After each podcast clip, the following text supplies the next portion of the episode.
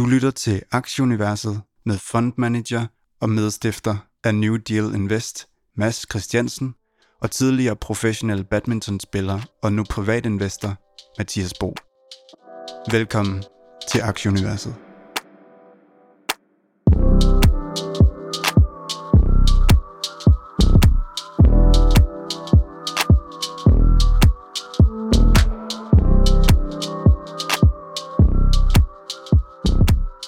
Jubilæum 53.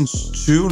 udgave af podcasten Aktionærset, eller første sæson i afsnit 2, om man vil.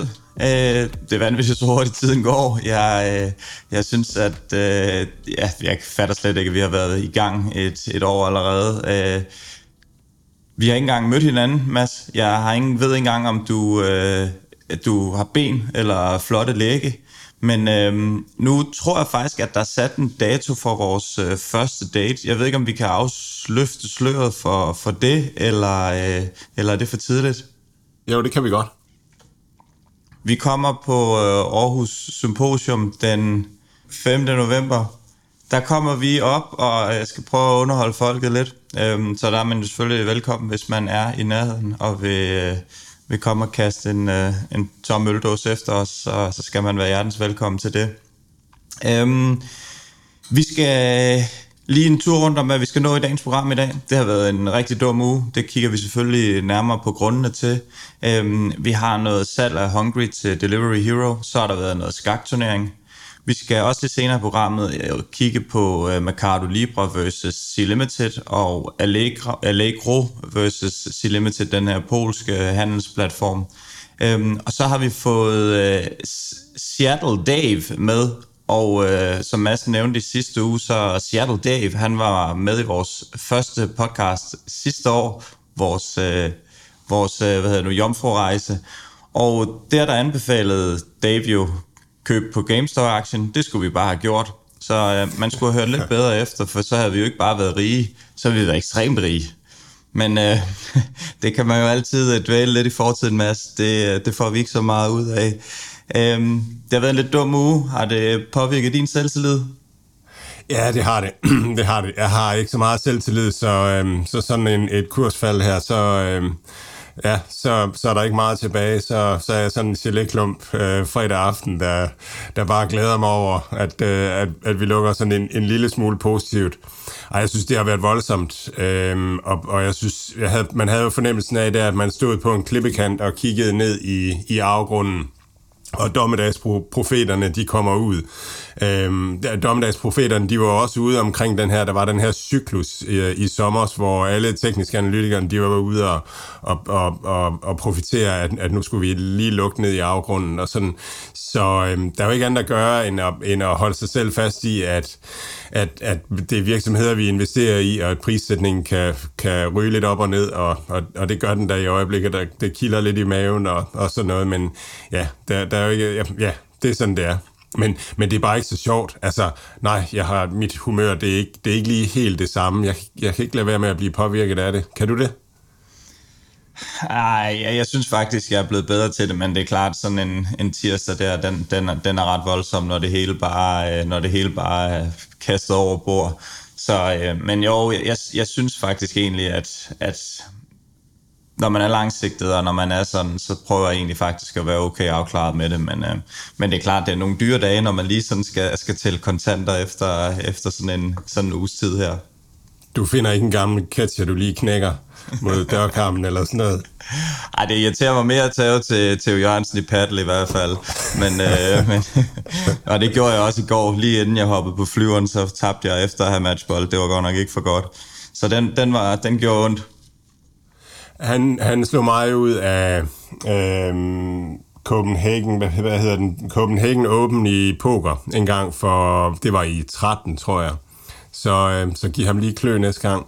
Ja, men han er en skider ikke. Der, øh, det, det, der er ikke, den er ikke så meget længere end det. hvis, vi lige, øh, hvis vi lige starter lidt med, med de overordnede toner her, som vi lige nævnte, forfærdelig uge, altså, S&P ned 2,2 procent, Dow ned 1,3 procent, Nasdaq ned 3,2 procent, DAX'en 2,4 procent, C25 5 procent. Den 10-årige rente, den er i 1,46. Den faldt lidt fredag.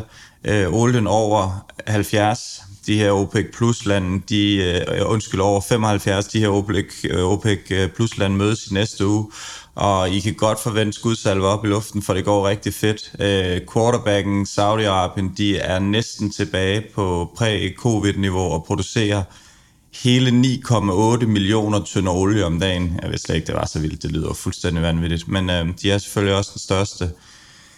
Hvis vi lige sådan... Øh, jeg kigger lidt på, øh, på forfærdelig uge for Danmark. Mærsk ned 8 procent. Øh, det, har været, det har været hårdt, men altså danske aktier har jo også været, været kendt for at være hårdt, øh, højt prissat, og når der er uro i båden, så, så er det måske også der, man starter med at tage top med, selvom at vi er dygtige til at kvalis, øh, hvad hedder det nu, levere øh, kvalitetsselskaber, så, så har det været en, en, øh, en hård uge.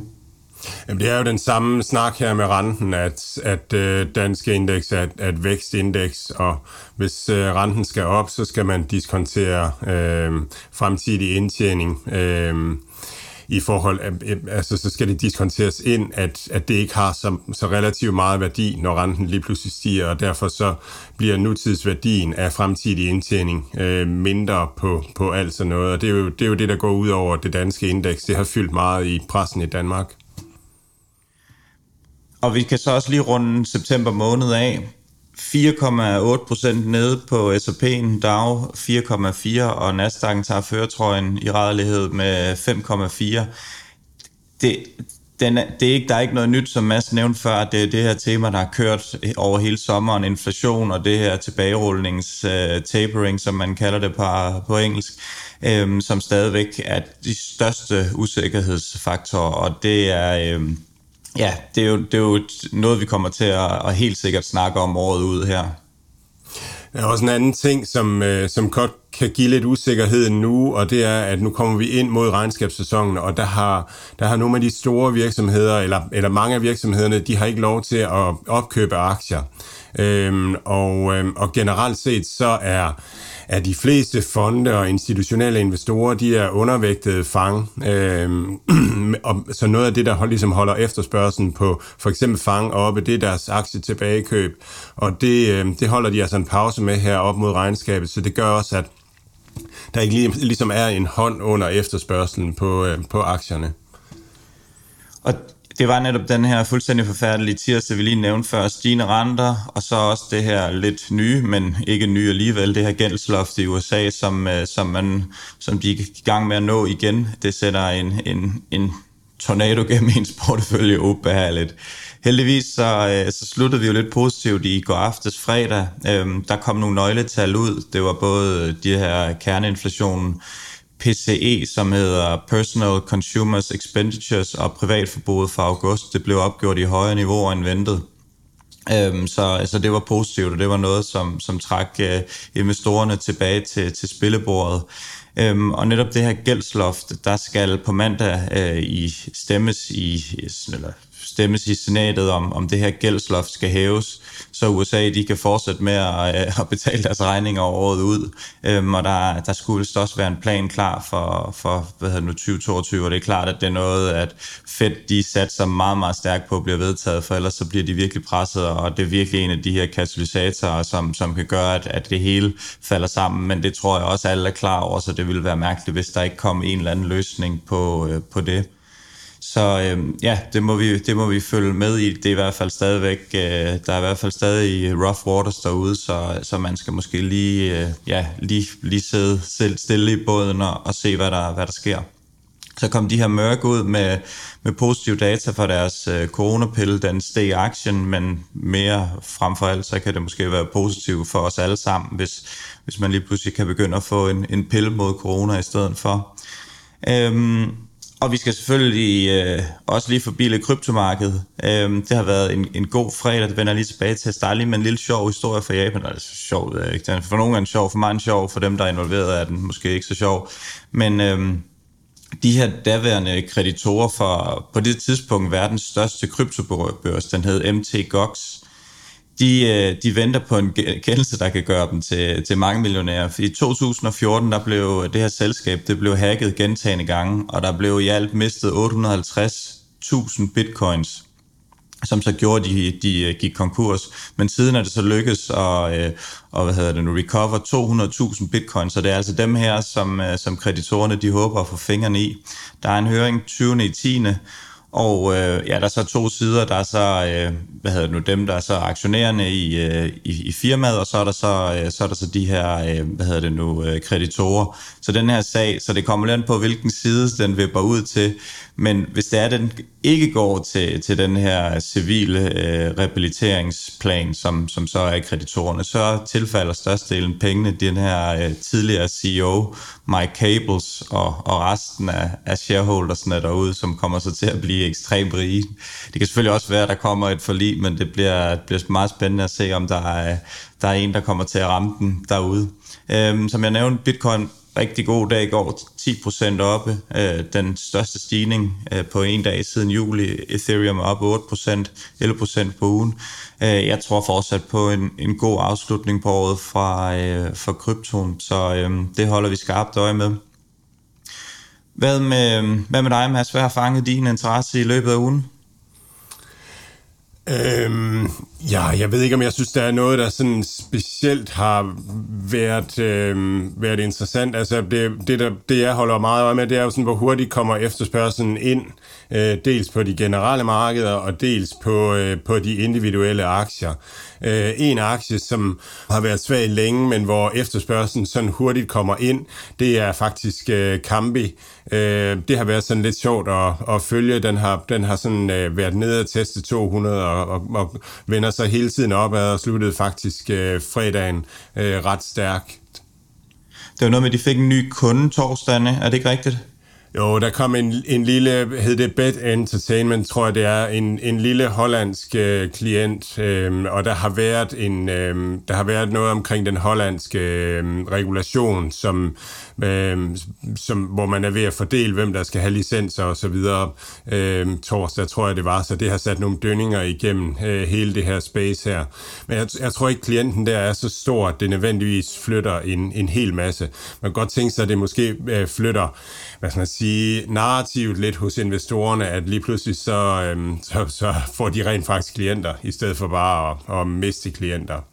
Så øhm, ja, så, så det har været det, jeg går sådan meget og tænker på, om, altså om, om der, der kommer nogle muligheder. Hvis der er nogle aktier, der falder for meget, så, så kan det være interessant at, at sælge noget af det, der har holdt sig godt, og, øh, og købe noget af det, der er faldet meget. Gravity er jo altid en aktie, der vælter op og ned, så den er meget spændende at følge, men men altså, den er sådan nede og teste de der tidligere bunde omkring 90 i øjeblikket. Øhm, ellers har jeg en ting, jeg rigtig gerne lige vil, øh, vil øh, slå på tromme for, eller, eller bede om derude. Jeg har gang i et, øh, i et projekt med, med, en, med en gruppe fantastiske mennesker, et projekt, der virkelig kommer til at gøre en øh, forskel. Og vi kommer formentlig i luften her sidst på året. Vi kommer dertil, at vi mangler noget hjælp til øh, den grafiske linje øh, og til sådan af, selve det, det visuelle design af, af vores øh, projekt. Så hvis der er nogen derude, der, der gerne vil være med til at at gøre en forskel og, og, og være med til et spændende øh, pro bono øh, projekt, så, øh, så, så endelig tag kontakt til mig. Og så tilbage til, øh, til det, vi taler om. Øh, Uh, ja, det, ja, det er lidt spredte nyheder. Uh, først og fremmest så, uh, så endte Five9 med at sige uh, nej tak til at blive solgt til, til Zoom. Uh, og Cathy Woods, hun var, hun, var virkelig, hun var virkelig irriteret. Hun synes, det var det dummeste, man næsten kunne, kunne gøre. Uh, Five9 er jo sådan en, en virksomhed, som tager uh, omstilling, altså laver omstillingssystemer, telefonomstillingssystemer til virksomheder. Man gør det i clouden, øh, og det passer rigtig godt ind i Zooms øh, sådan strategi om at, at, at være rigtig meget for, for telefoni og for, for samarbejde i virksomhederne. Øh, vi interviewede øh, Eugene NG øh, sidste gang, og kun anbefale at, at lytte til det øh, interview for at blive klogere på, på Zoom. Øh, Men det var en aktiehandel, så det vil sige, at, at Five9-aktionærerne de skulle have Zoom-aktier, og det takkede de altså nej til. Og når man sådan lige kigger på 5-9-kurven, øh, så kan man måske også godt forstå dem, fordi den er, den er godt nok gået godt, den aktie, og, og virker stabilt. Og, og det er jo et, et andet, mm, en, et andet produkt, Zoom. Zoom er, lægger sig ud med med Microsoft Teams, og øh, lægger sig ud med Google, Apple og Facebook, øhm, og, og tager den kamp, hvor, hvor Five9 måske sådan virker mere som en, en, en SaaS-virksomhed, som, som har et produkt, som man sælger til virksomheder. Så det kan godt føles tryggere, tænker jeg. Og man har jo allerede samarbejdet med Zoom. Øhm, jeg tror bare på sigt... Øhm, vil jeg som 5-9-aktionær tænke, at, at Zoom kommer til at levere det der. Og hvis ikke, at det bliver fordelagtigt for Zoom at gøre det via 5-9, så, øhm, så bliver det en, en anden leverandør af det. Så, så jeg tror, måske på kort sigt, og sådan den der følelse af, hvad, hvad det er, man ejer, der kan jeg godt forstå 5-9-aktionærerne, men på lang sigt tror jeg, at, at Zoom er, er det bedre øh, bet der. Så øhm, er der nogle nyheder ude fra, fra food delivery. Det er faktisk der, der sker rigtig meget i øjeblikket, og quick commerce. Øhm, Uber øh, har været stærk i den her uge her, steg øh, 5% i går cirka, tror jeg det var. Øhm, og, og de var ude med en nyhed om, at nu leverer de øh, Halloween-gejl øh, og julegejl, så man kan købe sine græskarhoveder, og man kan købe sit julepynt og, og sådan noget via Uber-platformen. Så hvis man har deres subscription service, så, så får man det leveret gratis, hvis man køber for over 15 dollars. Og det er bare et skridt i, i retning af, at man begynder at være en, øh, en online butik, altså det jeg kalder hashtag deliver everything. Øhm, og og, og der, tager, der, der begynder Uber at blive synlig i det, og det gør sig meget mere interesseret i Uber, fordi jeg tror virkelig, at, at det er den vej, øh, man skal, og, og den, den spændende vej. Så det bliver spændende at følge, hvor meget mere af, af sådan noget her, de kommer med.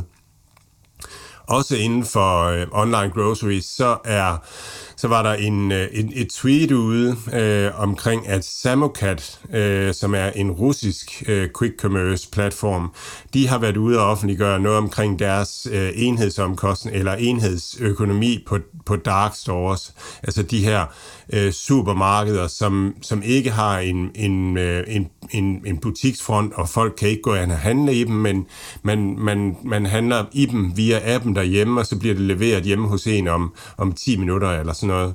Og der har vi i København har vi mulighed for, for at handle på den måde via Gorillas. Og Samokat her, de var altså ude, og et år efter, at de her dark stores er startet, så har de positivt dækningsbidrag. Det vil sige, som, altså man skal selvfølgelig forrente kapitalen, når der er noget, sådan noget strukturelt og alt sådan noget, men, men, øh, men når, man bare, når man har bygget dem, og de er der, så giver de altså overskud. Og det er sådan ret voldsomt, at, at en ny øh, virksomhed allerede gør det så hurtigt. Øhm, og det er jo, jeg var inde og skrive en tråd på Twitter om det, altså det, det er jo slet ikke en det er jo slet ikke en moden virksomhed. Man er ikke skaleret, og man er ikke, øh, man er ikke på plads. Man har ikke alt det data, man kommer til at have ned ad vejen. Man har ikke det udvalg, man kommer til at have. Ruterne ligger ikke så tætte endnu og sådan nogle ting. Så, så når det her det vokser sig mere moden, så bliver det mere profitabelt. Og så har man mulighed for at lægge alle mulige andre varer på. Halloween, øh, græskarhoveder og julepynt og, og sådan noget, som, som Uber gør. Så der, der, det synes jeg virkelig er, er spændende. Og jeg synes, det passer meget godt med, at Delivery Hero har været så, så aggressiv øh, med det, og også med, at Gorillas og Flink, som, som jeg talte om sidste gang, øh, bliver handlet, øh, og der bliver investeret i det. Mere i, i den gade, så er Hungry, øh, den danske food delivery øh, opstart, øh, blevet solgt til Delivery Hero. Øh, helt, de tog en snas, jeg tror det er et år siden, øh, hvor de kom ind som, som en større øh, medejer, og nu har de altså øh, købt det hele. Og det er sådan, det har meget været Delivery Heroes ekspansionsstrategi, at de, de køber lokale virksomheder, som kender det lokale marked, og som er dygtige i det lokale marked, og, og lader dem... Øh, lader dem effektuere, og så kommer Delivery Hero med, med alt, hvad de har af, af, af teknologisk viden, organisatorisk viden øh, omkring indkøb, omkring data og... Øh, Og Delivery Hero har også har deres egen venturekapitalfond, hvor de investerer i, i alle mulige startups øh, inden for fødevarevirksomheden, øh, eller fødevareværdikæden, så de har de har virksomheder, som, som forsker i den rette emballage og, og sådan nogle ting, så de har bare en, en masse, de kommer med en masse der. Den har været, Delivery Hero har været sådan kursmæssigt lidt, lidt nedadgående. Øhm, hvordan ser du den nu her og sådan gående fremad? Er du stadig meget positiv, eller er du lidt mere sådan forsigtig med den? Nej, men det, det er det her med renten, at øh, ved at tro, øh, i hvert fald, at det er det, der giver den aktuelle svaghed, at, at lige nu tjener Delivery Hero jo ikke nogen penge. Øh, så, øh, så, så, så indtjeningen ligger øh, nogle år frem i tiden, og, og så... Øh, og så kan man sige, så, altså så, så når renten, eller hvis det ser ud til, at renten stiger, jamen, så skal man jo indiskontere det, at, øh, at man kunne også have, have haft pengene stående i obligationer, og så havde man også øh, tjent noget på den måde. Det er bare så, det er bare så lidt, øh, og, og, og det her med rentestigning, jeg synes, økonomer samtidig virker som om, de ser det sådan en vakuum, som om, at at okay, nu, er, nu stiger renten, og så er verden ellers fuldstændig uændret. Så vi behøver ikke ændre andet i vores økonomiske modeller, og så skal vi jo korrigere den fremtidige, altså hvad, skal vi korrigere øh, værdien øh, af, af, af Delivery Hero nu, fordi at værdien af den fremtidige indtjening øh, bliver mindre. Så, øh, men men altså, hvis det er inflation, der driver den højere rente, så har Delivery Hero, altså så vil de også have mulighed for at øh, tage højere priser og, og omsætte for mere og sådan nogle ting. Så, så det er meget, meget mere komplekst, og usikkerhederne er så store, at, at det er super svært at regne særlig mange år frem i, i tiden. Jeg tror bare for at slutte det, så tror jeg virkelig bare, at man skal holde fast i, at de virksomheder, som, som er det bedste sted, i, altså i de bedste brancher, øh, og de virksomheder, der har de, de største konkurrencemæssige fordele, og dem, der har de bedste ledelser, det er dem, vi bare skal sætte vores penge på på, på lang sigt. Prøve at, at holde fokus på det og finde det. Så er, øhm, så er Play Magnus Group øh, har holdt et øh, har holdt et Champions Chess Tour øh, arrangement. Der var 100 millioner live views øh, til det. Jeg var sådan inde og kigge, øh, jeg var inde og kigge øh, deres øh, små videoer og sådan noget, hvad de havde lavet derfra, og, og synes, det ser, det ser helt vildt sjovt ud. Altså, der var sådan en, der var en situation, hvor de spiller jo lynskak, og så var der en situation, hvor kommentatorerne, de sad og kunne se, at, at ham, øh, ham, ham øh, Magnus, han spillede imod, jamen han ville kunne sætte Magnus skakmat, hvis bare han lagde pres på, men han følte ikke, han havde tid og sådan noget, og han sad sådan, og så lige pludselig gik han i panik, og så er der noget med, hvis man kommer til den samme position to gange i træk, så er det remis, og så endte han med at gå efter remis, og så, øhm, og, og Magnus han fløj op af stolen og jublede, fordi han havde også set det der, altså så der kan altså være action i, i skak alligevel, og sådan noget. Jeg tror, det bliver, jeg tror, det bliver spændende at følge den virksomhed. Jamen, øh, lad, os, øh, lad os komme over til Seattle Dave og høre, hvad han øh, ligger og roder rundt med. Ja, det er et fantastisk interview med Seattle Dave. Altså, vi kommer omkring øh, vi kommer omkring Bitcoin, vi kommer omkring gaming, vi kommer omkring øh, japanske øh, aktier og kommer omkring sådan øh, aktiemarkedet lige nu og sådan noget. Så han er simpelthen så vidunderlig at lytte til, synes jeg.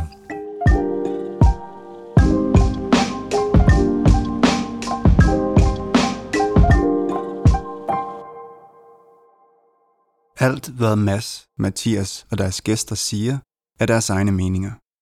Det er ikke finansiel rådgivning. Denne podcast er udelukkende ment som information og skal ikke bruges til at lave beslutninger om investeringer. Mads, Mathias og kunder i New Deal Invest kan have positioner i de virksomheder, der tales om i podcasten. Okay, so it's uh, 363 days since we last talked to uh, you, Dave, um, and uh, welcome uh, to our podcast uh, again. Thanks, Mods. It's, uh, it's I'm glad to be back.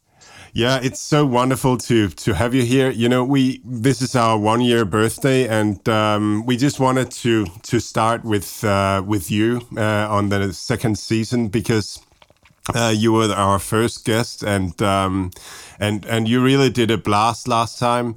Uh, you recommended a year ago that uh, GameStop could be quite a good pick, and uh, that's kind of a cool way to start a podcast. So um, yeah, so happy to uh, have you here. Yeah, I'm also uh, grateful. Thank you so much for joining us, Dave. And I'm also super impressed with uh, your GameStop pick uh, exactly one year ago. I'm looking forward to the next uh, rocket. So I'm no- taking down notes of what you're saying. And then, uh, so pressure is on you, buddy. Sorry about that. thank you. Thank you. It's, uh, I'm so happy to be back. Can't believe it's been a year. Um, I think the GameStop thing was um, something that I, I wasn't even too sure of myself but um, I'm happy to be able to share that with your audience. And um, I think uh, the thing I remember about it is I, I, think I remember laughing that there was hundred percent uh, short that stock, and everyone was betting that I was going to be wrong, and they were probably going to be right, and I was probably going to be wrong. But uh, it looks like it's turned out the other yeah, way. Definitely, definitely. Um, obviously, we're going to talk about uh, quite a few things today, but just like sure.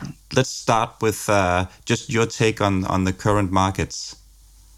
Uh, I think the markets are uh, showing a little exhaustion here. Um, every time you kind of get into the fall and you get into like this kind of political uh, budget battle uh, here in Washington, I think people start getting a little bit nervous. Uh, we've come off a, a really strong uh, 18 months or so.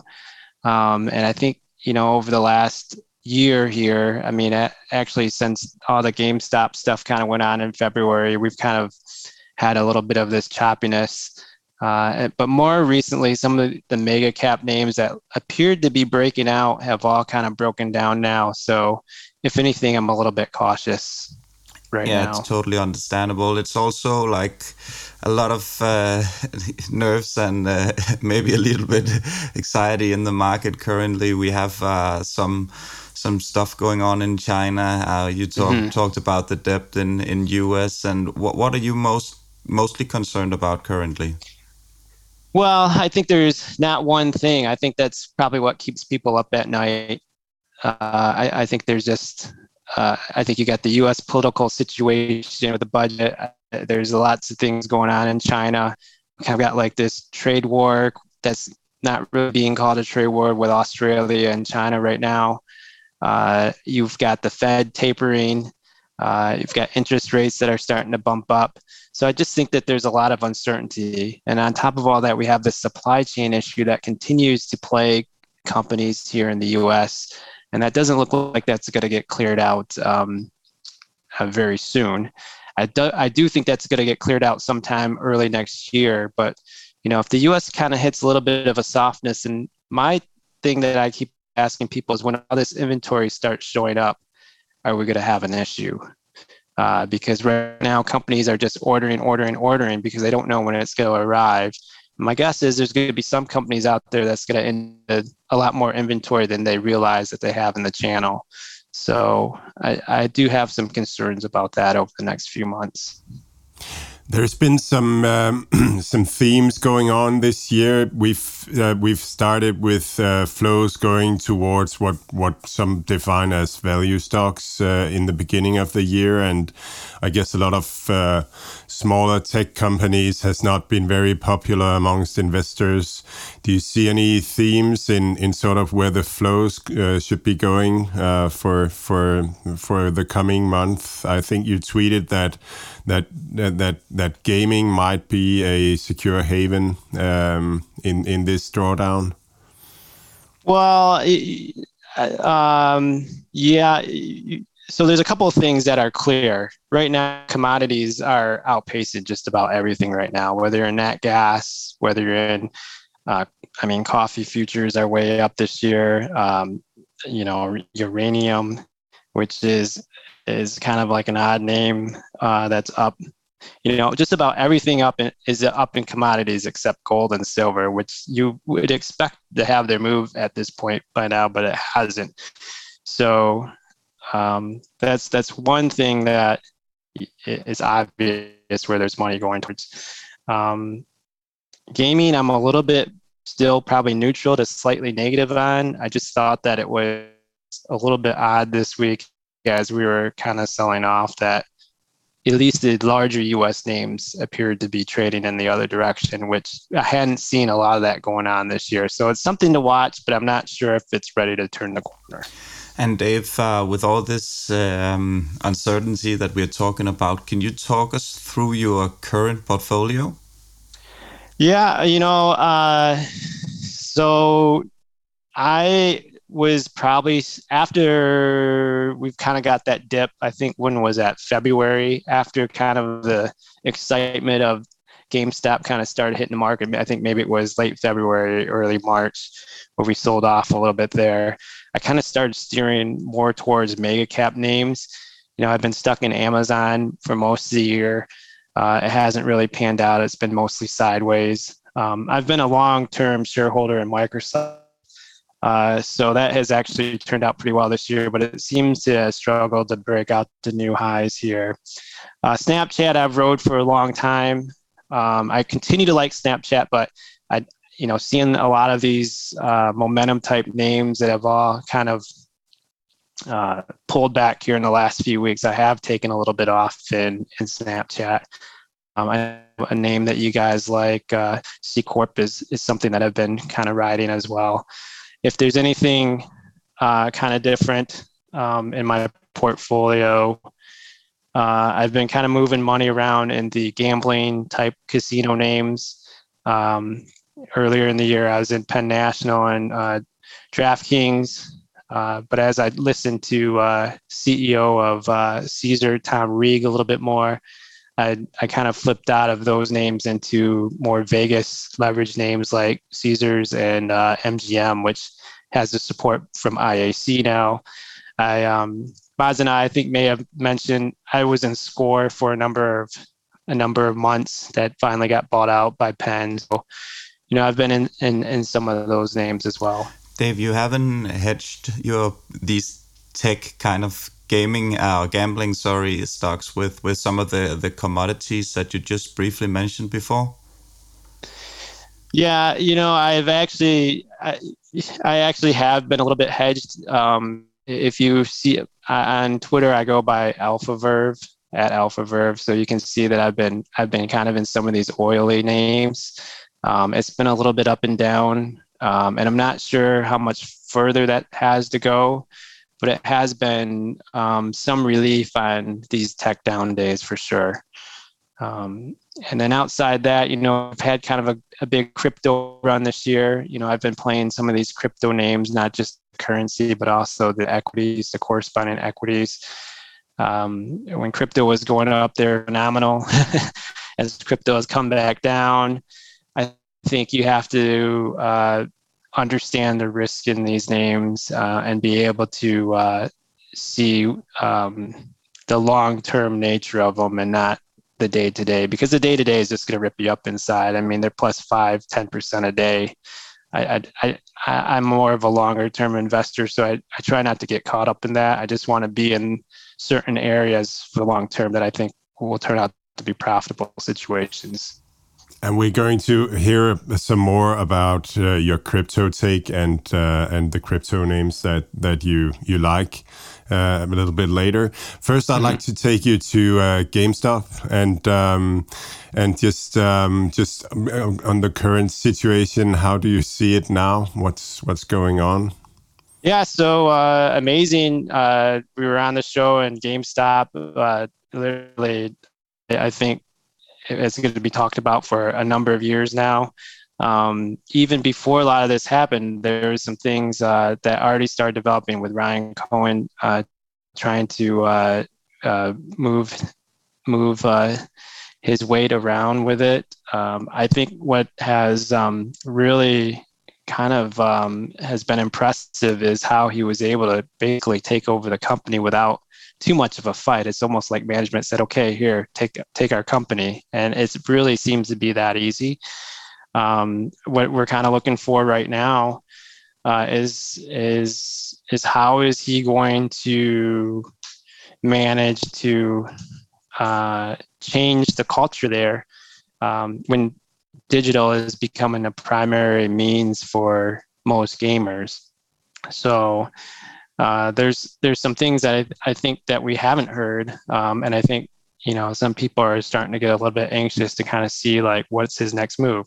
But the, there are things that he has been doing. He's he's brought over a lot of his team that made him successful at Chewy, the pet store that uh, online pet store that has actually made him most of his money. Um, I think it's always good to see uh, people that want to rejoin with you. That kind of tells me that you know they like what he does. Uh, they're passionate about what he does. They believe in his message. So it's always good to get your team in there. So that's a, step in the right direction. Uh, they're building a fulfillment centers uh, and a customer service center. Uh, those are two things needed if you're going to be uh, in more digital type sales. Uh, and then it looks like their product offering continues to improve. Uh, and that's one thing that you can do online is you can start selling higher end uh, gaming PC software, whether it's accessories, whether it's computers. You can get into toys. You can get into uh, cosplay, which is getting uh, huge. Um, you know, the, these guys were able to raise a little bit of money, take advantage of their stock. Uh, they got two billion in cash. They have no debt. So at this point, it kind of just feels like it could be a tech startup. They have plenty of cash to do whatever they want. They could pivot however they want. Uh, the good thing is, is I, I, don't think that, as I said last year, I don't think they need 4,000 stores, but um, you know they only have 20 month leases left on those. So, you know, my guess is a lot of those stores are going to be closing. Dave, in, here in Denmark, um, in small small Denmark, uh, talk of time have always also been GameStop, especially in the beginning of the year, where it, I think it ro- it rised in 300 something from down in about nine when we spoke to you a year back. Um, but it hasn't been so much about actually the company. It's just when you said GameStop, you said Wall Street bets um, yeah. And it was just like there was nothing. It was actually just a show and nothing in it at all. All they did was just these young teenagers just betting on it because they were just riling each other up online on Reddit, and then therefore the the stock price went uh, like through the roof. Um, so that is the the story that we have been like sort of brainwashed with. Mm-hmm. Um, but is this entirely true now you said about the numbers? They have they have money. Can you tell us what we don't understand about this company? Well i mean this was like a once in a lifetime lottery ticket. Uh, I, I, think like if i had known that this was going to work out this way uh, i would have probably been a little bit more passionate in telling the three at least the three of us that we should be putting everything into it a year ago but that wasn't the case. Um, this is a very unique situation where, you know, I mentioned on the show last year that about 100% of the uh, float is short. I, am not going to get into the mechanics of how that works, but, um, you know, that caused uh, a great deal of uh, settlement type issues on the street. And when you have settlement issues on the street, um, I don't think that a lot of people understand the mechanics on how trades actually get settled after you purchase them. So, uh, because of that, you know, you continue to have um, so many buyers because of the Reddit crowd, uh, and there's just not enough stock to go around. So that's kind of how this thing got up into the $400 range. Uh, and it's primarily the reason why it's probably uh, still hovering around 200 bucks, I think, right now. What would you um, say would be the, the, the sort of the, the, the a, a a the ballpark of a, a fair valuation at the moment if if there wasn't this um, problem with uh, shorts? Well, uh, you know that's really hard, mods. That's a, good, a great question. Uh, you know they have two billion in cash. I think that that's about $24 a share, something around that last I looked. I, I mean, I really haven't looked at what that is, but, you know, I think, you know, with the Ryan Cohen uh, involvement, you know, I would be comfortable somewhere under a hundred bucks. I think. I think up here, uh, you're paying for a lot of success right now, and we're not really sure what those plans are. Um, I'm sure a lot of people aren't going to like to hear that right now because everyone says, "What's the word right now? Your diamond hands. You're going to hold this forever." Um, but you just don't know. I I I I think that GameStop is going to still be successful. Uh, do I think that is two hundred dollars right now? I don't, but I mean that could change tomorrow if I heard some details. They have 50 million power up members. I think if you can figure out how to boost that subscription, which I'm sure that's what they're going to try to figure out. Uh, you know, gaming's only getting bigger, and as I mentioned last year, I think that there's still a need for third place. I think Ryan Cohen might be right now looking at how to impact the e-com part of it. Um, but I still think that there's a passion for a third place. I don't think that they need 4,000 stores. I think they need maybe 40 concept stores that maybe are 10,000 square feet. But when you walk in, you feel like you're at a gaming convention. I mean, you don't want to leave. And if you can goose up the price of an annual subscription to the Power Up members, where you can come to this place, you can play esports, you can learn how to play games, you got people tutoring you. You know, I've hung out in GameStop. I see the people that come in there I know how passionate they are. I, I've talked to their managers. I, there's the people want to be there. People like to feel it. They want to touch it. They want to see it. I think they just have to tie in everything that's going on in gaming right now, and I think they could be quite successful doing it. So, right now, I don't think it's worth 200 bucks, but I mean, we we haven't heard really a, a lot of details from Ryan Cohen, and and and that's probably the smart way to way to go about it. As soon as you start um, giving out plans prematurely, then then I think it just puts more pressure on you to succeed. Let's talk uh, GameStop down the draw, and then look at some of the other uh, gaming companies and mm-hmm. a little bit about the industry. So, how do you see that currently? So I think I last year, um, again, I was kind of like, well, this is as good as it gets for gaming. We had the COVID tailwind. Uh, and I think so far this year, uh, things have gone kind of how I expected. I mean, you've got mid single digits to high single digit growers. Uh, you have extremely tough comps based on the uh, COVID tailwind. Um, and then because of the pandemic, we also have a number of AAA games that are all getting delayed until next year. So this is, has been a, I think, a really big transition year for just about all the gamers, whether you're mobile, whether you're console, uh, whether you're a little bit of hybrid of both. Um, and then, unfortunately, a couple of the companies have had to deal with some HR issues that um, I think are just demoralizing um, for those companies uh, as a whole. So you have to wonder, like, how's productivity at those at those companies as well. Um, I do think that we're getting a little bit closer to turning the corner, but I don't think that we're there yet. And um, I think you if you're not in these names, I think you can be a little bit more patient. So, what would you think would be the? Um, I know. Where's the corner? Is it a matter of time? Is it? Um, is it like we need to get out of the tough COVID comps and get closer to to the the game releases, or is it more about price that we're still a little bit too expensive? Yeah, I I, I think like for me, uh, you want to see a little bit more growth. You want to see a little bit more visibility. Right now, um, it doesn't. It, it, whether it's EA, whether it's Take Two, um, Activision is a little bit different of a beast right now. Uh, Ubisoft, uh, they've had their problems, but everyone has delayed games. And the other problem is, is uh, Sony, Microsoft, even Nintendo to some extent, um, with the supply chain issues, there's just not enough supply, especially for the PlayStation 5, which we did talk about last time as well.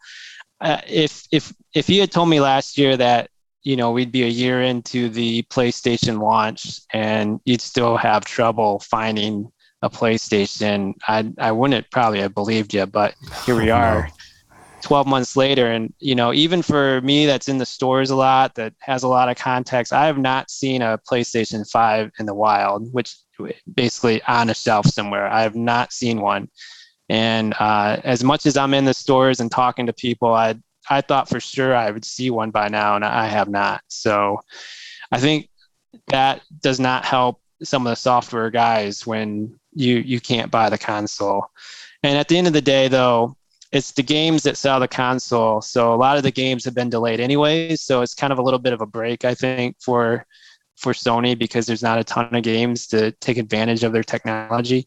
Uh, Xbox in, in, some respect as well. But um, you know, I think as we get into maybe it will be fiscal year 23 for a lot of the software guys, it might start looking a little bit better. And this year is totally transitional with with a down year for most of the gamers. So when we reach that uh, that time, um, what is your favorite pick? Do you have one, or is it just like generally the industry you'd see? Well, yeah, I think um, uh, that's a that's really hard uh, question right now because of all the games that have been delayed.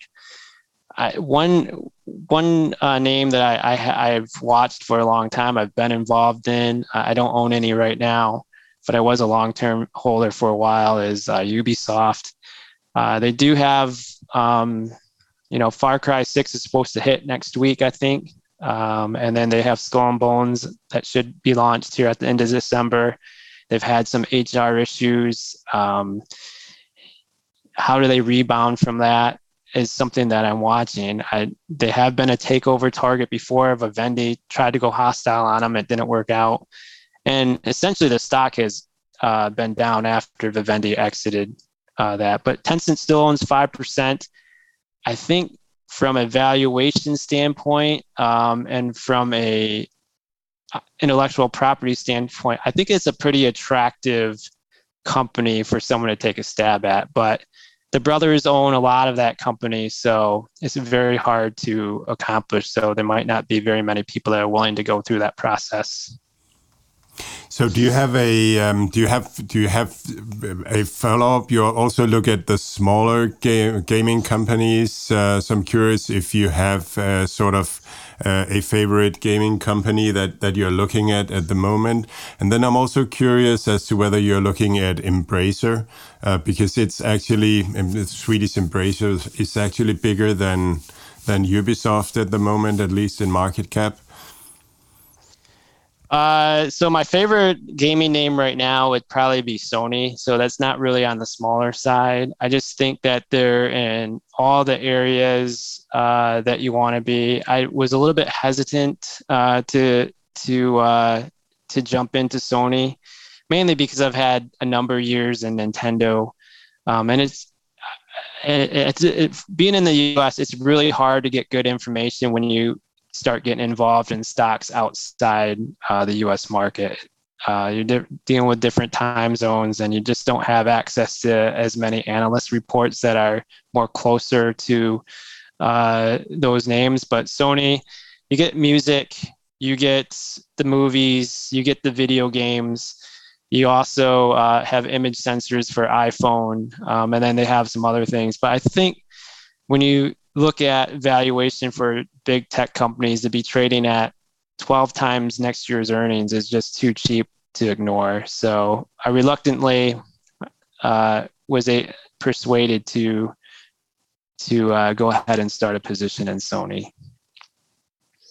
Um, Embracer uh, is not a name that I, I typically uh, have watched. I know they've done a lot of good things. Um, it, it goes back to just not having enough information. There's not, you know, here at least here in the U.S., there's not um, a lot of uh, analyst coverage to get to get real good information. Um, okay. For what they're for what they're doing. Um, so, um, so could you uh, take us uh, th- through uh, Sony a little bit, little bit more, uh, and um, and maybe sort of one of the things that I always uh, feel is the reason that Sony is, is cheap is because it's Japanese, and mm-hmm. and and maybe talk a little bit about Nintendo as well um, in that Japanese basket, why they're cheap and what's going on there. Well, uh, you know, I I think that's exactly kind of probably why it is cheap. It's just the Japanese companies are uh, conservative. They've not had a good history of allocating capital very well. Um, however, you know, when you're in a market right now where you have a choice between buying something that's trading at 30 times price to sales versus something that is is trading at 12 times next year's earnings, it, it, it makes it kind of compelling. So I would say that my decision to kind of dive into Sony's one is valuation, two is that everything else that I'm looking at is so expensive, the margin of error is is is far thinner than say something like Sony. They're generating a lot of cash. It starts with a PS5. Obviously, it's sold out everywhere. Uh, that supply doesn't look like it's going to be getting better anytime soon. They've been building a nice house. Uh, they, you know, they bought another publisher today in Bluepoint They've been building a nice house of uh, of uh, games, exclusive games, Spider-Man, Death Stranding Demon Soul, Ghost of Tsushima. I mean, so they have a nice pipeline there. You also have music. Um, over in Europe, Vivendi spun out UMG. I think it came, uh, IPO was last week or so. That came, uh, I think that's trading at like a $50 billion valuation right now. Uh, so if you consider the sum of the parts, Sony Music is probably trading at something like 15 billion right now. And as we know, content uh, for social media, for podcasts, um, for streaming services is all getting more expensive. Uh, and these libraries um, are becoming a lot, the licensing to these is becoming a lot more more costly for the Spotify's of the world to want to be able to stream this.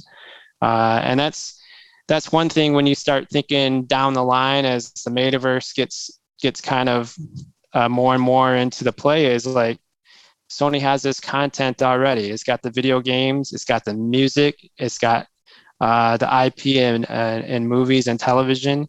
Uh, so you, you know that those are all the areas that a lot of these companies are still trying to get into. I mean, Netflix has streaming; it wants to get into video games now. Uh, so that I find that super attractive. And then when you start talking about the valuation, I mean, it's gonna is you're looking at an 18 to 20 percent compound average growth rate right now. Uh, it, it it just it just seems like uh, it just seems like a safe place to be right now, and you know, it, it is it is has its challenges because it is over in Japan, uh, and they're super conservative and and not great uh, past of allocating capital. Um, they should be aggressively buying back stock at this point, which is what a, a U.S. company probably would be doing right now. Uh, but uh, that's really really hard um, to give, convince their management style sometimes. and Dave, let's stay in Japan for a, yeah. for a bit and uh, talk us uh, through Nintendo. Yeah, Nintendo had been a long time favorite name that, you know, I think that's how Mods and I may have met. Uh, I was a long time bull of Nintendo. Uh, and I, it's still a phenomenal company. They, they do extremely well uh, at innovation. Uh, the Switch has been a smash hit when I think a lot of people had dismissed it. I mean, it's going to sell 100 million units by the end of this year, uh, but it's in a big transition year. Uh, and it is dealing with, I think, a little bit of a credibility issue for management. Um, if you've been paying attention to my tweets, uh, I, I, was pretty cl- clear, I think, uh, before they issued guidance back in March that uh, you know, it was going to be pretty ugly. And that's just what Nintendo does. Uh, they're super conservative. Not really sure if they even know how to give guidance. Um, but guiding the street down, whatever, 20% year over year when you have a phenomenal thing, it's just, it's so bogus. You don't know what to believe, but you knew it was coming. And the stock price was, you know, the US dollar it was whatever, 70, 75 bucks. And just thought because it doesn't have anything outside the Switch going for it right now, that it was probably time to exit the name. Um, and and and that's exactly what I ended up doing. Um, I love the company, and you want it to do well, uh, but you know, does does Nintendo want to do well for themselves? That's always the big question. it's like they, you know, that carrot is always dangling and it's super cheap on valuation as well. They have a ton of cash. They could do whatever they wanted to. There's so many great things going on in gaming right now. And the one company with the best IP is like frozen in time. Dave, um, when you look at these Japanese companies, when you look at, I think if you look at Mixi and Gree as well, mm-hmm. they mm-hmm. they're probably trading mm, sort of around their cash uh, pile mm-hmm. valuation. Uh, why is it, and and why do Japanese keep these large cash piles, and and um, do they have do they have a master plan where they suddenly wake up and and surprise us all and do something magical with all that money, or or why are they doing it? Yeah, I you know, and I think a lot of that is cultural. Um, I think their companies mimic the families uh, that also keep uh, a lot of cash on hand. And I think that's you know part of the uh, sluggishness sometimes in the economy is that they are an ultra saver, ultra conservative culture, right? Uh, and so um, and eh, they want to be involved with each other. So you've got banks owning some of the names, and you got companies buying each other's names. Uh, at, but at the end of the day, there's not a lot of uh, change in leadership from their management teams. So until you get uh, some sort of moment where these management teams feel like they need to either grow or it's time to let somebody else take over their IP that could do something better with it. I, I just don't think you're going to get a lot of change there.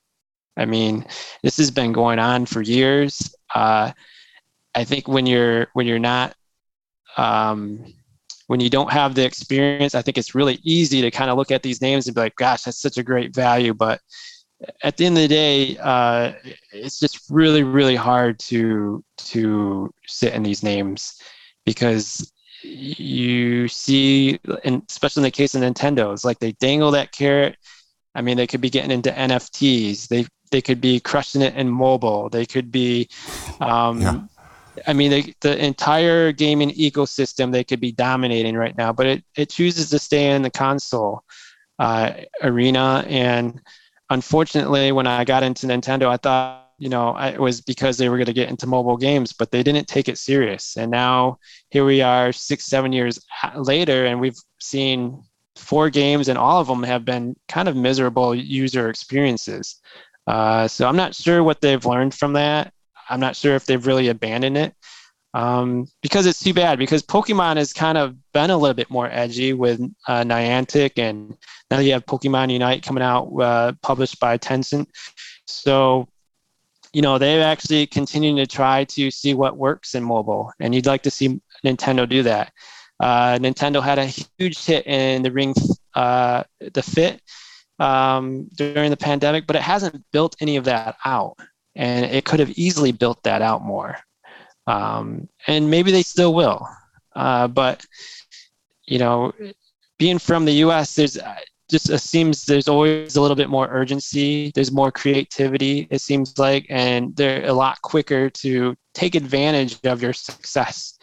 And unfortunately, a lot of these Japanese companies don't move quick enough to take advantage when they have something successful. They're down about 25 26% this year is there a like is there a target you look at and saying okay now it's too cheap i, I need to buy it even though that they do it old fashioned old school way in, in japan you say now it's it's it's worth a bet yeah, uh, so it's having a, a, really awful day today. It's, I think it's down uh, seven and a half percent or so, eight percent uh, locally in Japan. I think it's trading around fifty thousand yen. Uh, you know, I, my interest would probably be somewhere down at 35,000 yen or so. Um, I, I, think they're going to uh, probably miss numbers. Uh, and the thing is, is my guess is it may look pretty good to what they guided, but nobody believes in whatever they guide because they always guide so far down. It's not believable. So uh, I, I they their hardware number this year is I think 25.5 million units. I think that's definitely at risk, even with the new OLED updated screen coming out next week or so. uh, I, I, I think they're going to have a really hard time, e- even if there is demand for it. Uh, the supply chain is in a spot where I don't think they could deliver enough units to make those estimates. And then from a software standpoint, we everything's been pushed back. So I think they have a pretty exciting lineup for 2022. Uh, but for uh, the remainder of this year with just Pokemon and updates to Animal Crossing, which is a free update, by the way. Most companies will charge for that uh, DLC, but this is a free update. Uh, I'm not really sure if they're going to have the revenue. And the other thing that hurts Nintendo is they don't have a first quarter earnings conference. So when we hear from them at the end of October, early November, the first half earnings will be the first time we've heard from them since March. Uh, and I think uh, the way that markets work these days, that's just too long to make public comments. Not that they say anything anyways, but but it's still good to hear some sort of reassuring uh, Nintendo jargon. Um, but they don't really offer a lot. But you know, when you have uh, a lot of companies even streaming their conference calls now, uh, I think it just helps with the reassurance that you're on the right track. Um, but we haven't heard anything from them uh, since March when they gave out just awful guidance for this year, and then nobody believes it. But now I think when you get into October, there's some short sellers and there's some people that actually start realizing that they were probably right, and I think that's what you're probably seeing in the stock finally now. Dave, our next topic of today is crypto, Bitcoin, Ethereum, um, mm-hmm. all these. Uh, so I'm gonna start start you off with a, with an easy one. Is it a yes or no to crypto in your world? Yes, definitely.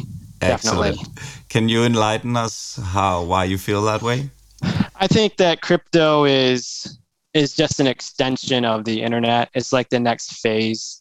I think like when I think about my kids, they don't even know what cash is. They just say, "Here, give me your card," right? Or, "Hey, can you Venmo? Can you Venmo my friend's mom for whatever you just spent?" Right?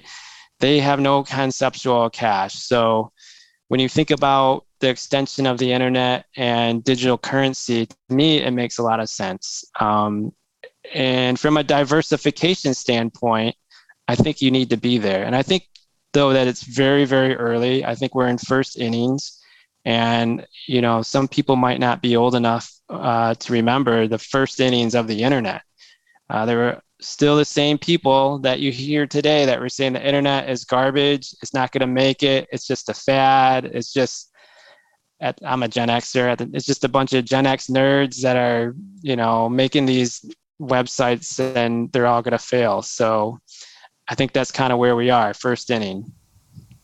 So how how is um, you know um, the internet turned out to be quite useful? Mm -hmm. um, do you think uh, the, uh, we'll see the same with uh, with crypto? Yes, uh, and I'm not.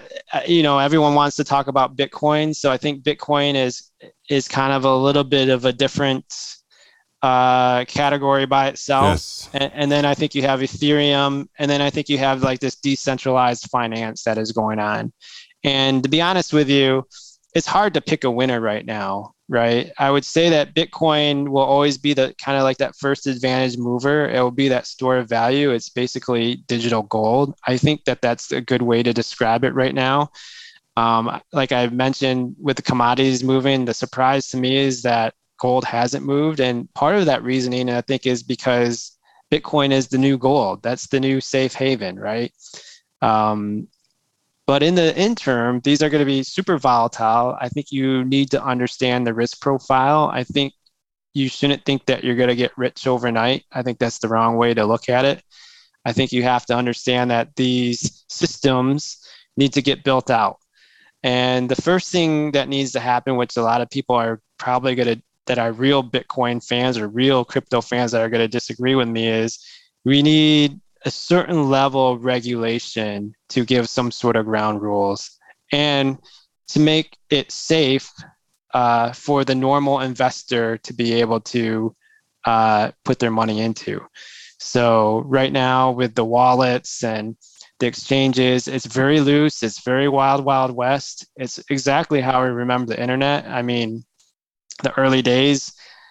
I, I mean, just remember the early days of the internet. Should I give my money to Amazon selling a book at half the price as Borders down the street? I don't know, right? It's very kind of new. And I think crypto is kind of the same way. It's very kind of new. People don't know if they can trust it or not.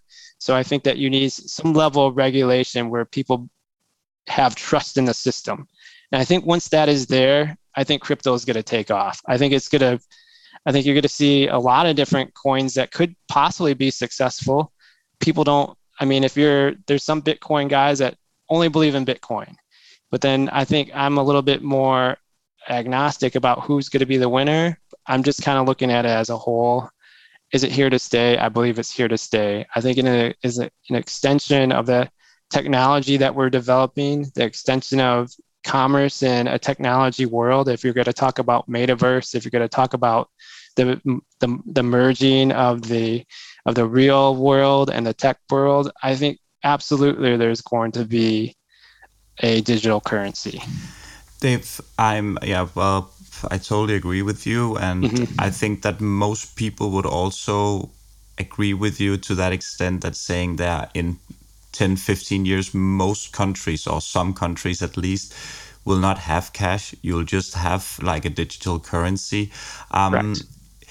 But these current the biggest cryptocurrencies currently bitcoin ethereum uh, mm-hmm. ada um, yeah all these do you think that they will go up in price? And do you think, or do you think that some of these are going to be used, or is US gonna make a US dollar coin, Denmark is gonna make a crown coin? How do you see that played out? And do you think that the current uh, currencies will will benefit from this? Yeah, that's a really good question. And I wish I had a crystal ball to be able to confidently answer all those. I, I you, do you had think it, you had it with GameStop. That's why I trust you with this question. Yeah, we're, we're, just searching for picking your brain here. We want to know what you buy. uh, for sure. I, you know, I'm I, I have a little Bitcoin. I don't think that you necessarily need a lot of it to be successful, right? I, I think you kind of I, I see it as like if you want to put 5% of your portfolio into crypto, I think that seems to be like the fair amount right now until things get a little bit more solid, a little bit more regulated, a little bit more safer. Um, if you want, if you if you're not comfortable buying the coin, you can buy a GBTC, which is a closed-end fund. It trades at a 17% discount to their NAV right now.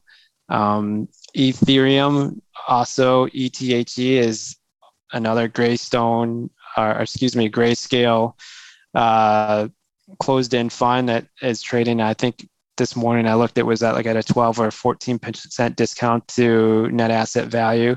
You could stuff those in in the U.S. You can stuff those into a retirement account and let those grow tax free. Uh, Dave, the, Dave um, you, talk us through the risk. There is is uh, do they do they sort of follow the um, the, the price action of, of Bitcoin and uh, Ethereum? yeah. Um, so so uh, great. They hold a certain amount of Bitcoin and Ethereum in cold storage, um, and that that that gives them a level of being able to trade. So they could actually go out and buy more and and raise more shares if they wanted to, um, especially if it, it gets extremely popular. Uh, the level of risk um, in cryptocurrency right now, I would say that it's, it's, it's super risky. I mean, there's regulatory risk, there's network risk, there's um, you know, there's all sorts of uh, things as we've seen this past summer that people are trying to throw at it to see if it will break. Uh, so I I would expect that if you're going into these types of investments, you have to be prepared that it, it may not turn out the way that you hope. Like that's why I say you know five percent diversification of your portfolio seems like the maximum amount I think I would I would you know I would put into something like this right now until it gets a little bit more secure. I, I, go into any type of speculative asset like um, Bitcoin or any of the cryptos that really have no regulatory body right now. It's like like I mentioned, it's the wild wild west. No one's really sure what the rules are. I think that's extremely risky investment. But with that said, you know, I think for those that uh, have a long-term opinion, I think it could be quite beneficial to them. Are there any other ways of uh, getting exposure to uh, the crypto space, blockchain, if, if you're looking for for public listed stocks? Yeah, see, so the U.S. has uh, is falling a little bit behind because of the regulation ambiguity, but there are some names. Uh, I mean, Canada uh, as well as the U.S. There are some names that you could um, own to get exposure to that area. One of them that you know I've I've been in and out of. I don't currently own it, but I'm starting to kick the tires on it again. Is Voyager Digital? It's um it's an ex, it's a it's a broker. It's What, what, what is what is the ticker code? uh, Voyager Digital. So this trades in Canada. Um, and so in the US, you may um, VYGVF uh, uh, on the over the counter. Um, in Canada, I believe it trades under, uh, I think it's VGX. Um, Yeah, yeah. so uh, you know this this team or actually it's voyg in canada um, this team uh, has a history in online brokerages. I don't know if you've heard of e-trade but a lot of that team came from e-trade uh, which was one of the biggest online brokers here before being bought out. Um, they are uh, i would say the fraction of coinbase but they're getting involved in um, i would say in, in in developing their system a little bit quicker than coinbase but they're going they're going after more retail type customers that may be list, your listeners right uh, whether it's um, buying and selling uh, cryptocurrencies uh, they're going to try to get into lending uh, staking, which is uh, something that you're going to hear in, in crypto a lot. Staking, where you can earn uh, a certain amount of interest for staking your coins um, to the networks uh, for proof of concept. Uh, uh, and then along with lendings, and then they could actually get into equities at some point too.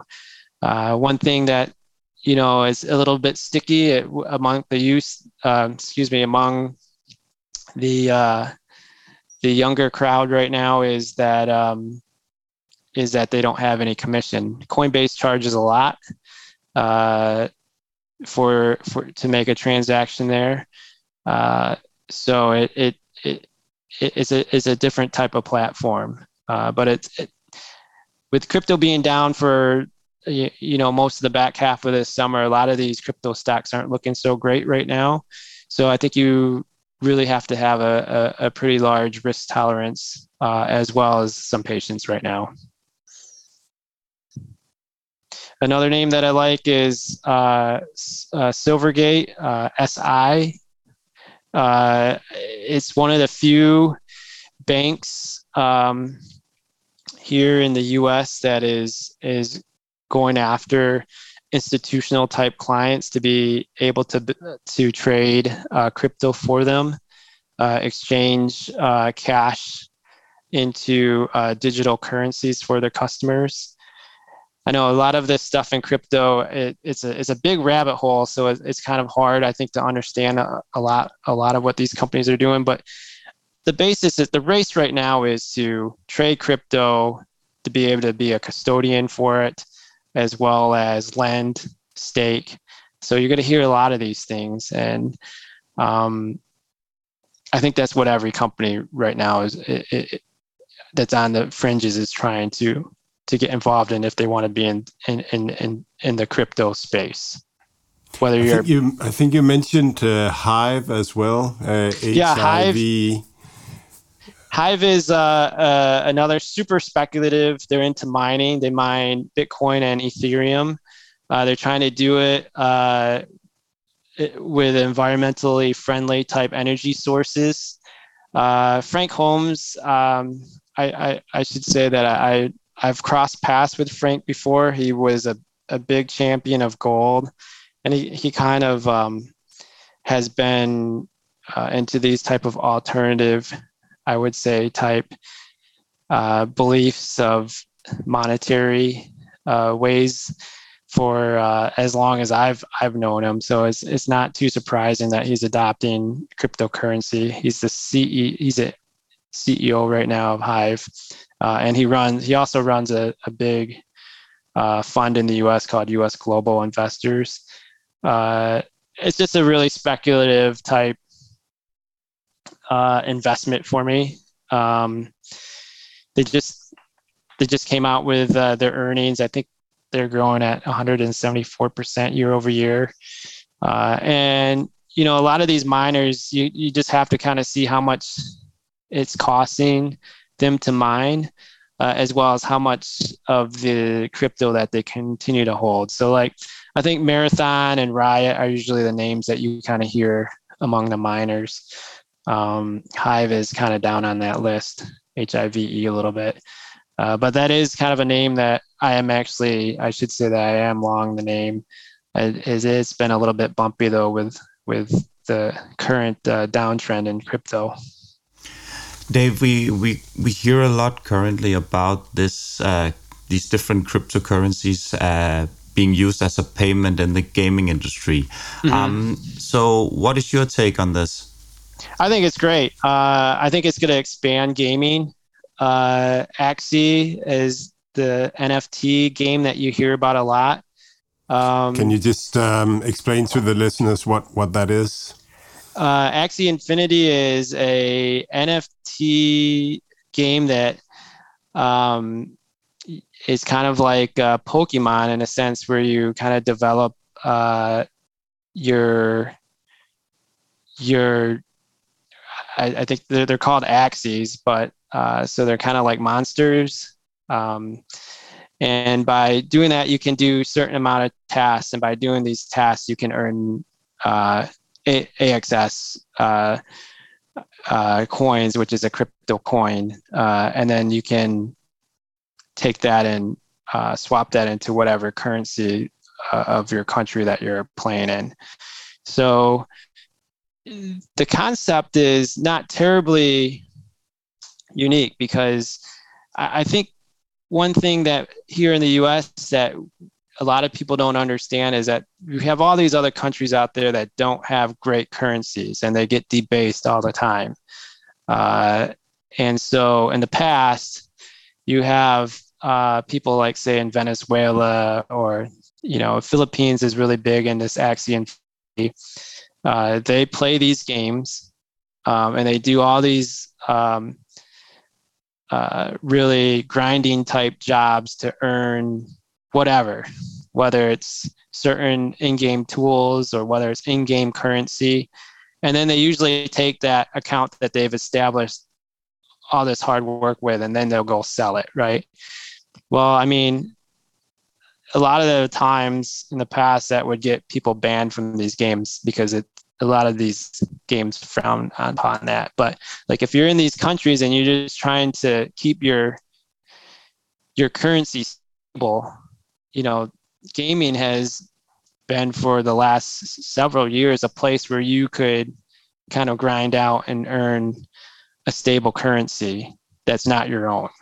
So I think Axie uh, is just another extension of that, but it's just in the crypto space but it's actually not frowned upon, where you can create these monsters and you can do these tasks uh, and uh, you, you know nfts uh, i don't know if you want to get into that non-fungible tokens today but that's kind of the, the rage right now and then you can you know you can sell your nft for for money as well if if as you create them. Uh, it, I'm I'm not sure if I'm describing this right, but uh, that's that's kind of the gist of it.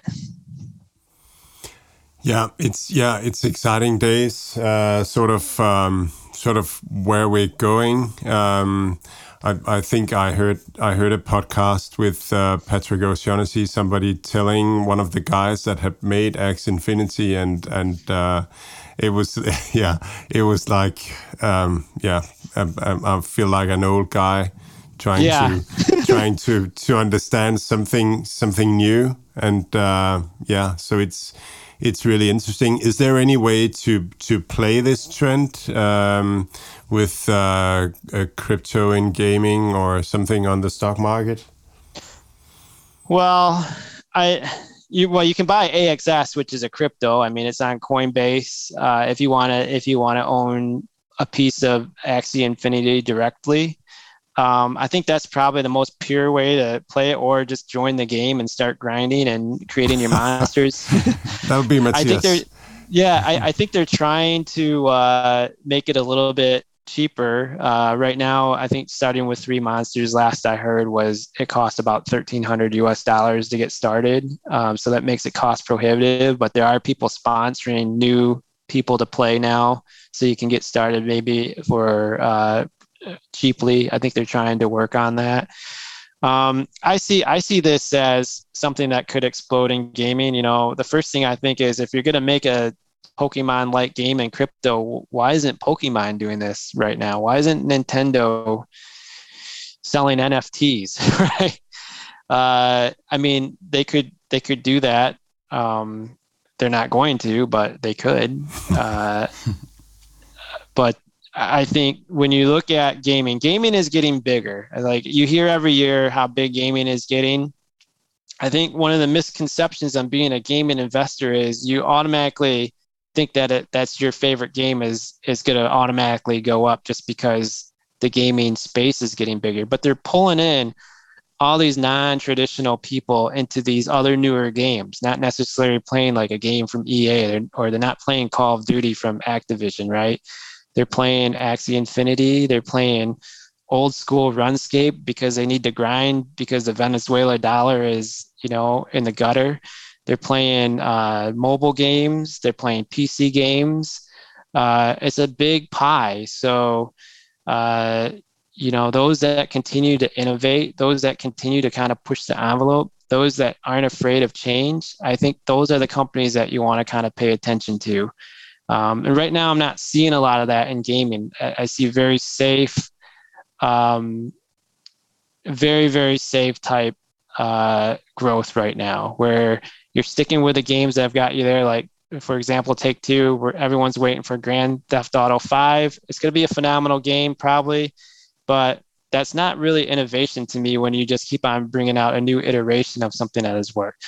I shouldn't say that about Grand Theft Auto because Grand Theft Auto 4 has been out for a, a, a, so many years and it's done so phenomenally well that they actually waited. But you know, every year to have a new Madden or a new Call of Duty, uh, that's not that's not innovation to me. And that's one thing that always makes Nintendo kind of attractive. I know I've been really hard on Nintendo this year, but those guys are always innovating. Um, you might not hear from them for five or six years, but when they do show up, it's actually something really cool, right? Yeah.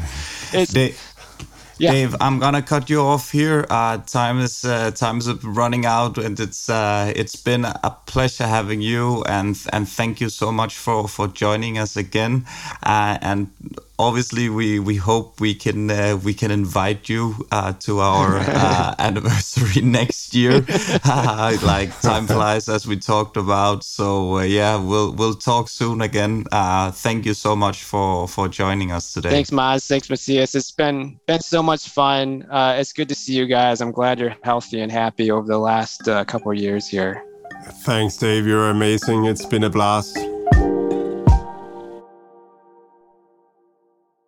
Mads Dave, han er lidt øh, bekymret for de her øh, gaming-aktier. Er du også det? Jeg synes, øh, han kom med en rigtig god pointe der omkring øh, det der med innovation, øh, og om gamingvirksomhederne, hvor innovative de er.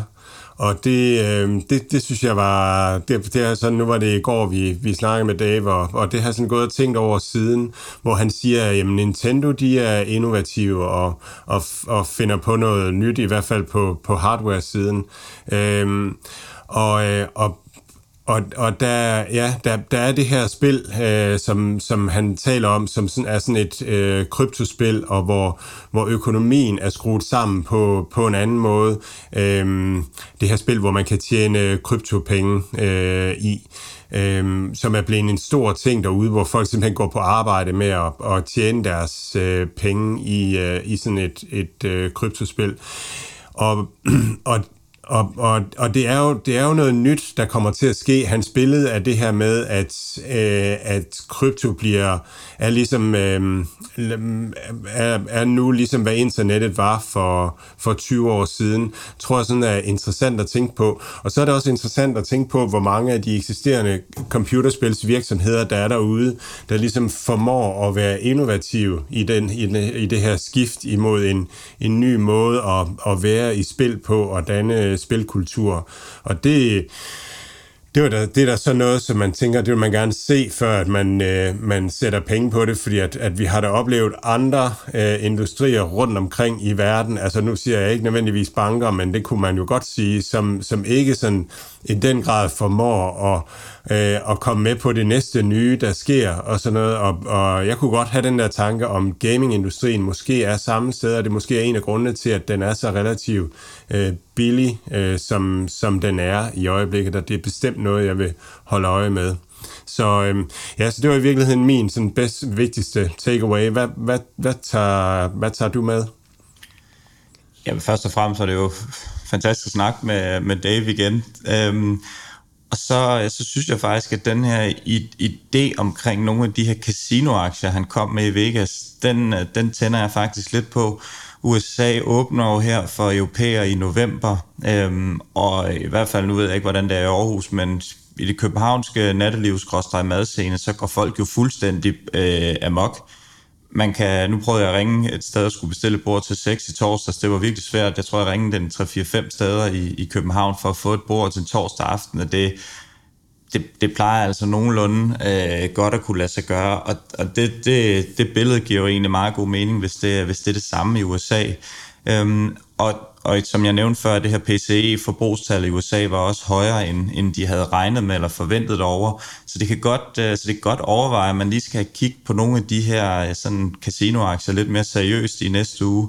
Sådan lige umiddelbart. Øhm, de gange jeg har været i Vegas, så har jeg haft øh, uforskammeligt fedt på, øh, på Wynn Resort, Caesars Palace og MGM Grand. Det er sådan lige sådan ja, uh, on top of my mind, tre steder, som, uh, som man kan have det ret fedt i hvert fald. Men altså igen, det er ikke noget, jeg er gået mere i dybden med. Det er kun lige sådan ud for, hvad jeg, hvad jeg selv sådan lige ser og fornemmer, når jeg har de gange, jeg har været i, i Vegas. Så det er i hvert fald øh, steder, man får kæmpet lige på.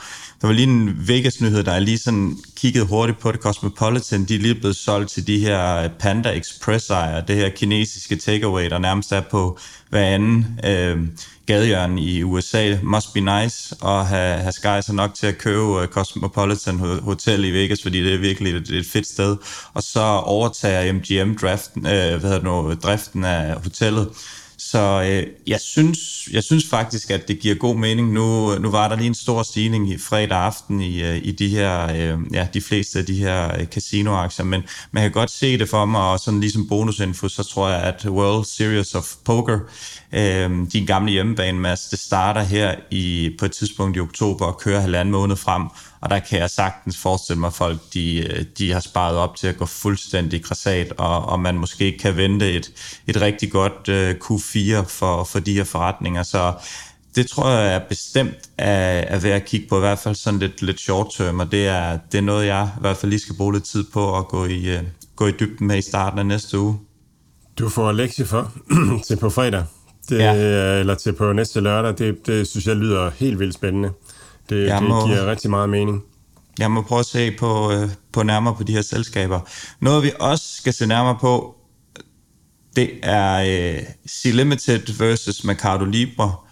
Øh, jeg tror nogenlunde, vi er med på, øh, på forskellen på de to, ellers så må du lige summere op, Mads. Men, øh, men kan du ikke lige tage os, øh, tage os igennem det her battle, og, øh, og lige sådan kommentere lidt, lidt på, på ja, lidt på de her forskelle og lidt på, på lighederne.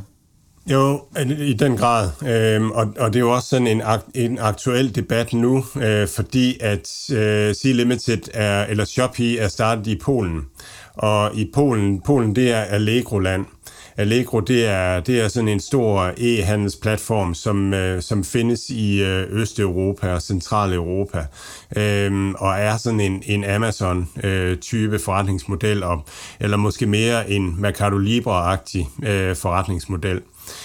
Øhm, og, og der er altid sådan meget snak om, hvor, om de ligner, altså om, hvordan, hvordan vil de være konkurrencemæssigt i forhold til hinanden, og der var en, en artikel ude omkring, at hvad har, hvad har Shopee egentlig, som Allegro ikke har? Øhm, og, og, og, og jeg synes, der er en masse, øh, som de ikke har.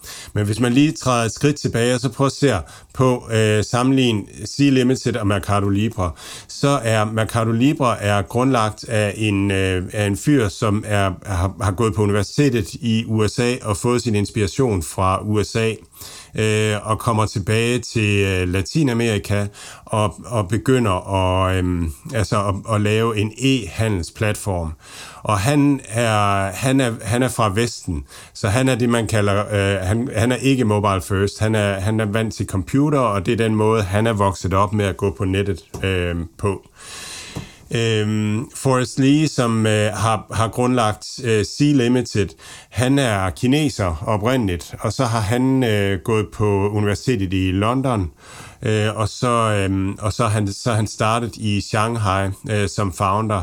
Og det han begyndte at grundlægge, det var en øh, computerspilsvirksomhed. Øh, og han er mobile first. Han, øh, han, han, han er vokset op med, at man går på nettet øh, på mobiltelefonen. Og det der mobile first og PC first, jamen det, det kan godt virke så banalt. Men, men, men på en PC, der har man faktisk mulighed for at lave en butik, et sted, hvor der er et udvalg, og hvor man kan se en masse forskellige ting. Det er svært på en, på en mobiltelefon, så det bliver allerede der, bliver det strukturelt noget forskelligt. Og jeg synes, det er meget forskelligt, det de har bygget. Mercado Libre og Allegro øh, er ligesom Amazon øh, øh virksomheder, som er, er bygget til en PC oprindeligt, og til at lave lave, e-handel, og så har man optimeret på udvalg og på pris og på, øh, på leverance. Sea Limited derimod, de, er, de, start, de starter som en computerspilsvirksomhed, og så har man lavet Shopee, som, som er sådan det, er det her shoppertainment-begreb. Det er et sjovt sted at være, så man hænger ud der. Det er ligesom shoppingmallen i, i gamle dage i Viborg, så gik man derned og gik og hang ud og gik og kiggede på tingene og sådan noget. Så det er to forskellige øh, måder at, øh, at shoppe på. Øhm, og det vil også være to forskellige befolkningssegmenter, man, man går efter øh, den øh, Mercado Libre og Lægegruppe, de vil typisk altså gå efter, eller have hele aldersspektret, Vores Shopee vil rigtig meget have de unge, altså have den næste generation. Så jeg, jeg kategoriserer meget Shopee som next generation øh, e-handel, og tænker på dem så, i samme kategori som øh, Instagram Shop og, øh, og, øh, og, øh, og Snapchat. Og hvis man, hvis man ser på, hvad der sker med, med butikker, så, øhm, så, så kan man jo nu handle via TikTok. Øhm, og, og, og når, hvis man handler via TikTok, altså, så er der bare et link direkte til, til producenten. Så så er butikken sådan set taget ud, øh, eller, eller TikTok er butikken. Det er der, man ser varen. TikTok er blevet en shoppingcenter. Det er der, man er og opholder sig, hygger sig, hænger ud, og så ser man varen, og så, øh, og så køber man den og så kommer man direkte til. Så det at have sådan et, et sted, en butik eller et rum, hvor der er udvalg og sådan nogle ting, det har ikke lige den samme funktion i, i fremtiden. Så jeg tror mere, det er, så jeg tror, det er rigtig meget to forskellige generationer af, af e-handel, øhm, som, som Mercado Libre og Shopee står for, og også Allegro og, og Shopee. Så, så, mit, øhm, så mit svar til den der artikel med Allegro, sådan, hvad har, hvad har Shopee, som Allegro ikke har? Jamen det er det her shoppertainment-begreb. Øh, Shopee er et sjovt sted, man hænger ud. Det er et alternativ til Instagram eller til TikTok eller, eller sådan noget. Så, øhm, så det er en anden funktion. Så ja, så jeg tænker meget, at, at det, det handler om for den næste generation e-handel, det er engagement. Hvis man, hvis man har forbrugernes øh, opmærksomhed, jamen, så kan man sælge, hvad enten det er et spil, eller det er shoppertainment, eller det er TikTok, eller, eller hvad det end er. Ja, du, du nævner, at det er lidt, det er lidt forskellige, at den, det, det er jeg helt med på. Kernen er alligevel, at øh, punchline er alligevel, at forbrugerne skal ind og købe noget. Øh, det er til syvende og sidst det, det handler om. Er der plads til alle dem her?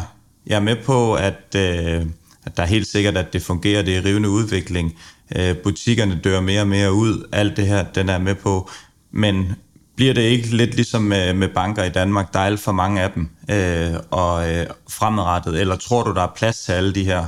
Hvordan, hvordan spiller det her så ud? Fordi vi, vi nævner alligevel i den her podcast en del forskellige navne og, og rundt omkring, og, og vi har, men vi snakker også lidt om, at det, det er vinderne, der ender op med at vinde. Så, øh, så det, jeg synes, det er svært at finde hoved og hale i det her, og, og alle de her nye eller øh, mindre, som så vokser som mellemstore, gør mig lidt usikkert, fordi jeg føler et eller andet sted, at der måske ikke er plads til dem alle sammen, men det kan godt være, at jeg er galt den der. Nej, altså det er en øh, vildt rigtig pointer, det der med netop, at, at de små øh, vil altid øh, have det svært. Øhm, jeg tror på, at, at, at, at Amazon, øh, Mercado Libre og Allegro, de vil mere og mere udvikles til at være, være infrastruktur for handel. Altså, de vil, de vil tage sig af betaling, de vil tage sig af øh, øh, logistik, øh, lagerføring, øh, transport, sådan nogle ting. Og så tror jeg, at, at fremtidens øh, shopping, afhængig af, hvad, hvad det er, man, man shopper, altså fordi hvis man shopper tøj, nej, forskellen det er, hvis man, hvis man ved, hvad man vil have, og man, man, øh, man går ind, jamen nu vil jeg have en sort t-shirt, jamen så går man ind og søger på en sort t-shirt og sådan noget, så bruger man de traditionelle. Men hvis man vil hænge ud, øh, og det salg, der kommer ved, at man hænger ud, det kommer, det kommer over i engagementsdelen i øh, Snapchat og TikTok og, og de der. Så, så jeg tror, at, at der, er, der er plads til dem, men det, det, kom, det bliver bare skruet sammen på, på en anden måde. Hvis Amazon, hvis, hvis de ser, at der er penge i det her, gør de så ikke også bare det? Jo, altså det interessante, det er jo, at Amazon har jo i mange år tænkt, at, øhm, at det er vigtigt at, at, øhm, at have en computerspilsplatform. Det er en vigtig del af Amazon Bundlet, fordi de har godt kunne se, at det, det, computerspil er en sindssygt vigtig måde at drive øh, trafik mod ens service på. Øh, folk de logger ind på spillene og er der, og det er jo en af, en af, af, af C-Limited eller Shopee's konkurrencemæssige fordele, det er, at man kan koble sig på det her Free Fire-spil. Så Amazon har igennem en årrække, altså vi snakker 10-15 år, forsøgt at blive spilproducent, og det er ikke lykkedes. Så, øhm, så det, er, og det der med at lave spil, det der med at, at lave noget, som er engagerende, det er så svært. Altså, så, så det er ikke noget, man lige kan købe sig til nødvendigvis. Så, så jeg tror mere, det handler om, om, om de mennesker, som er i gang med at skabe øh, et eller andet. Altså TikTok kommer med en ny måde og en ny vinkel og, og en ny idé og, og skaber noget, som, som virker virkelig godt. Super nemt at lave brugergenereret content på, på TikTok, og så stikker det af, fordi man er god til også at finde ud af, hvad folk vil se. Og det er en, det er en ny ting, og nu snakker Dave om, at, at der skal være innovation i, i computerspilsbranchen, så det kan også godt være, at, at, at det kommer til at ændre sig ned ad vejen, hvem der er de vindende inden for computerspilsbranchen. Så det der med, det der med at skabe engagement, det er en svær disciplin, og det, den der øh, skjulte ingrediens, som, som man bare lige skal have, den der ingen, der ved, hvad er, det er super spændende at, at tænke over. Så hvis du havde øh, 50.000 kroner lige nu, og du ikke hverken havde Mercado Libre eller, eller C Limited eller en af de andre, hvordan vil du så placere dine penge? Ja, og nu, ja. Nu, nu, nu, taler jeg, nu snakker jeg kun isoleret set om virksomheden, og ikke alle de her øh, ting, som, øh, som med renter og inflationstal og alt det andet, vi, øh, vi, vi også har, har talt om. Nu, nu ser jeg bare isoleret set på den forretningsmodel for, for, for den struktur, for den ledelse, for den innovation. Isoleret set på virksomheden, hvor vil du placere? Vil du tage lidt af begge to, eller vil du, øh, hvordan vil du dele det ud? Ja, altså jeg kan, jeg kan helt vildt godt lide øh, C, både Sea Limited og Mercado Libre. Mercado Libre har en lokal fremtid som den dominerende i, øh, i Latinamerika, og det er saftsus med også attraktivt, fordi at den digitale penetration er ikke særlig høj i, i Latinamerika. Så, øhm, og de, de eksekverer godt, og de har, de har godt gang i deres betalingsplatform Mercado Pago, som virkelig, altså som også kommer til at øh, altså, konkurrere med banksystemet i Latinamerika. Så der er masser af vækst øh, lokalt. C-Limited er, har den samme rolle i Sydøstasien. Og så er der lige den der geografiske optionalitet på Sea Limited, at netop det, at, at det her med at være en, en øh, engagementsdreven e-handelsplatform, det er der ikke så mange, der er stærke på i, i Vesten. Øh, det er vi ikke særlig, øh, særlig udviklet med. Vi har Snapchat, øh, og så TikTok tror jeg aldrig rigtig bliver en konkurrent, fordi den er kinesisk. Så, øhm, så de platforme, der har engagement i Vesten, er ikke særlig stærke. Og der, der er der da en optionalitet i, at, øhm, at Shopee bliver den dominerende øh, e-handelsplatform i, i USA også, øh, plejer jeg at sige. Altså bare, det er godt nok ikke en særlig stor chance, men den er der, og så betyder den rigtig meget. Så Sea Limited har sådan en, en lidt voldsommere potentiel øh, upside, men hvis man sådan går efter medianen, så tror jeg, de er nogenlunde lige attraktive øh, lige nu. Perfekt, Mads. Jeg, øh, jeg har ikke mere griflet ned på, øh, på min papir, så jeg tror, at øh, det var det ordene for i dag. Jubilæumsudgaven, men øh, vi kører selvfølgelig videre igen næste lørdag. Kommentarer, spørgsmål og øh, diverse ting er selvfølgelig velkommen til vores mailadresse aktieuniverset.gmail.com eller ind på vores øh, Twitter-profil eller på vores Instagram-profil, hvor, øh, hvor Mads han lægger rigtig spændende ting op fortsat, og man kan se hans øh, uh, yndige fjes inden også. Så, øh, så giv os et, øh, et follow derinde også, og øh, følg lidt med. Og så er der kun tilbage at sige på genhør næste lørdag, og øh, tak for i dag, Mads. I lige måde, Mathias.